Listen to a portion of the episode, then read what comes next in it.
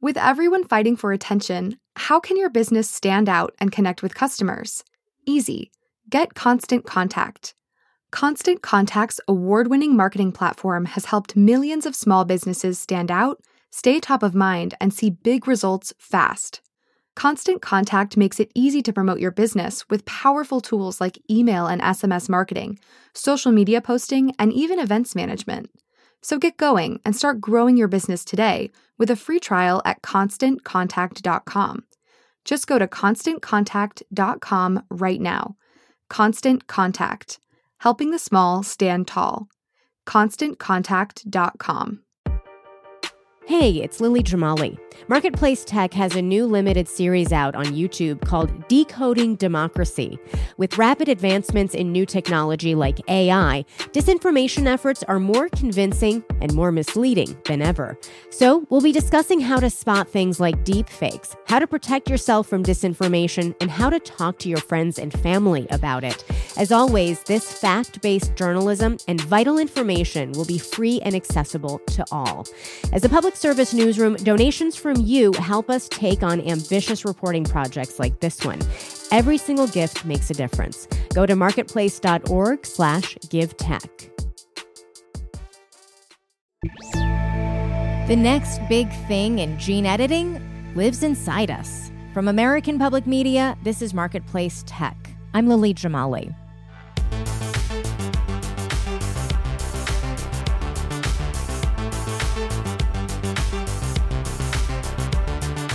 The technology known as CRISPR is considered one of modern biology's biggest breakthroughs. It allows scientists to edit genes, similar to how you cut and paste text in a word processor. A decade after pioneering CRISPR, Nobel laureate Jennifer Doudna of UC Berkeley is applying it to big problems like chronic disease. We recently met up at Berkeley's Innovative Genomics Institute, a cluster of lab stations, researchers, and very loud refrigerators where CRISPR is being used to edit microbiomes. She explained how it's been working with these vast collections of bacteria and viruses that live on and in our bodies. Well, it's not easy to manipulate microbiomes, even though we know that CRISPR came from these organisms. It turns out that introducing CRISPR back into those bugs is non trivial, especially because we want to manipulate all of those bugs at different times. Non trivial meaning it's hard. To do. Meaning it's hard to do, and there's uh, both technology but also fundamental science to be done to understand which genes need manipulating and then how to do that. Mm-hmm. And you're working on applying this to, among other things, childhood asthma. Is it to cure or to alleviate the condition, would you say? I imagine a day when we can prevent asthma. Imagine that we could manipulate the microbiome to eliminate disease causing molecules that the microbiome emits that give some people susceptibility to asthma. This would be an extraordinary advance. And you think, you know, what's the timeline for that kind of project? It's always hard to put a timeline on projects of that nature because, by definition, they are high risk but very high payoff. Our aim at the moment is to make real progress clinically within seven years. We have funding over that period of time. One of the things I am very interested in with CRISPR is, and I mean in science in general, when we think of biotech, is affordability and accessibility. Is that something that's on your mind? I think that the question of affordability and accessibility is top of mind with genome editing because we can see that the technology is moving quickly, the opportunities are very exciting. We're on the verge of the first approval of a CRISPR therapy for sickle cell disease, probably before the end of the year. And yet, it, there's still a relatively small number of people that have been treated with CRISPR.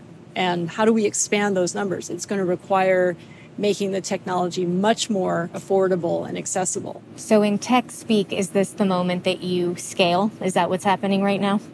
Definitely. We're absolutely interested in scaling up. We're expanding our efforts. We're hiring people, inviting students and everybody up to senior faculty and companies to partner with us and join the effort that we're in the vision that we have to expand the impact of CRISPR. Was this the type of application that you had in mind when you first started working on CRISPR 12, 13 years ago? Or even Certainly 15 years not. ago? no, this is this is but this is what what's happening with CRISPR is that because it's a cross-cutting technology that allows manipulation of DNA in any type of organism, the more we think about it and advance the technology, the more we recognize opportunities that weren't obvious in the beginning.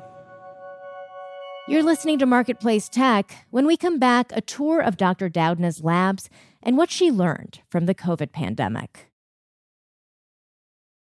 And we're back with Dr. Jennifer Doudna, who showed us around UC Berkeley's Innovative Genomics Institute. So the lab here is this is actually two um, labs that are merged together, two different groups of people working on various projects. Some of them are directly CRISPR related, some of them are not. But this is one of the things we love about the Institute is that we're bringing together people from different areas of expertise that are all doing science together. Mm-hmm. So, um, what are some of the things that they're working on in here?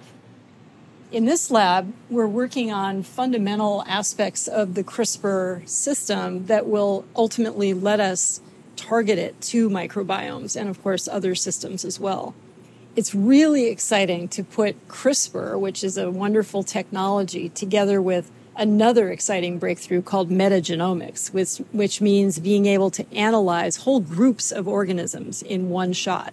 This is what Jill Banfield's lab does, and they are some of the world's experts in this area, making it possible to identify organisms at the level of their DNA so we don't even have to isolate those organisms. We can actually study them in their native populations. So the last time that we got to speak, uh, it was three years ago at the height of the COVID 19 pandemic. And we talked about this pretty extraordinary effort that you had decided to undertake in terms of developing a new COVID test that was saliva based. Um, talk to me about three years later, you know, how did that go? And what are some of the things that you learned from that experience? During the COVID pandemic, the Innovative Genomics Institute started a testing lab to provide clinical grade testing for people um, across the whole campus of, of U, uh, UC Berkeley, but also around the Berkeley and Northern California community. And we decided to focus on a saliva based test because it would be fast, inexpensive, and potentially very quick to implement in communities that didn't have a lot of uh, structure, you know, re- resource and, and infrastructure. How did that work out? Really well. So we ended up providing over 600,000 tests around this area of Northern California. And um, we were also able to build teams of people who worked on innovating in real time. I think it taught us some important things about teamwork mm-hmm. that we're hoping to expand now into other areas where we're working.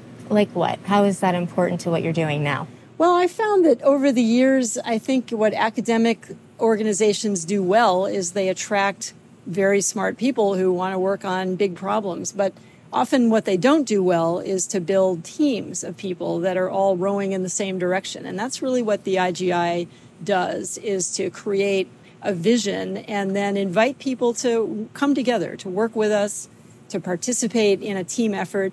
And it's been highly effective not only during covid but also now in this era where we're expanding the opportunities with CRISPR. I mean it makes sense that it would need to be very collaborative but it sounds like what you're saying is that sort of against the culture um, of a lot of scientific institutions? Well, I think a lot of academic groups, and I know this is true for me, you know, we, we are trained to be individuals, to, you know, and that's sort of prized in academics is that you're, a, you know, kind of a, a, a person who's innovating on your own.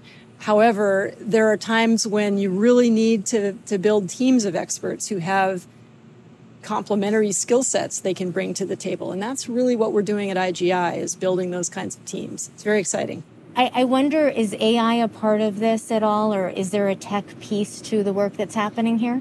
Absolutely. We're very excited about the opportunities to merge the advances happening so quickly right now in machine learning and, and artificial intelligence with things that we're doing in our experimental lab. And you might ask, how do you bring those things together? And one thing to appreciate is that CRISPR generates enormous amounts of genetic data mm. about the function of genes. And up until now, it's been hard to mine those data sets. Scientists have a difficulty just, you know, the, the amount of data is so momentous that it's very difficult to you know manually find signals in the data. We think that with machine learning and you know artfully applied, of course, we have to think hard about how we're going to do it. We're going to be able to find a lot of insight into the function of genes in the human genome, but also, of course, in many other organisms, including microbes, that will impact the work that we're doing here.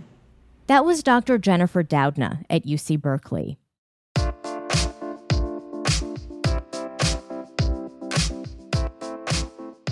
In 2018, a Chinese scientist announced the first gene edited babies, twins from embryos that had been modified using the technology.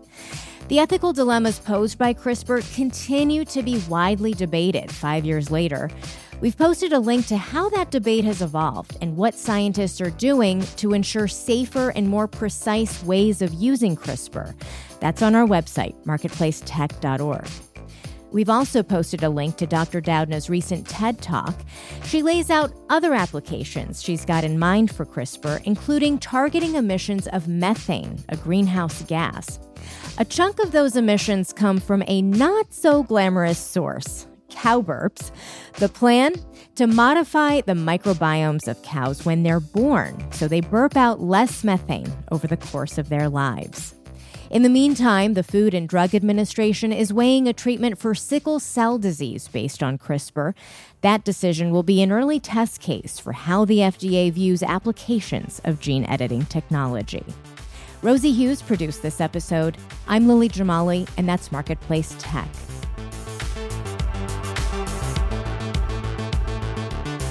This is APM.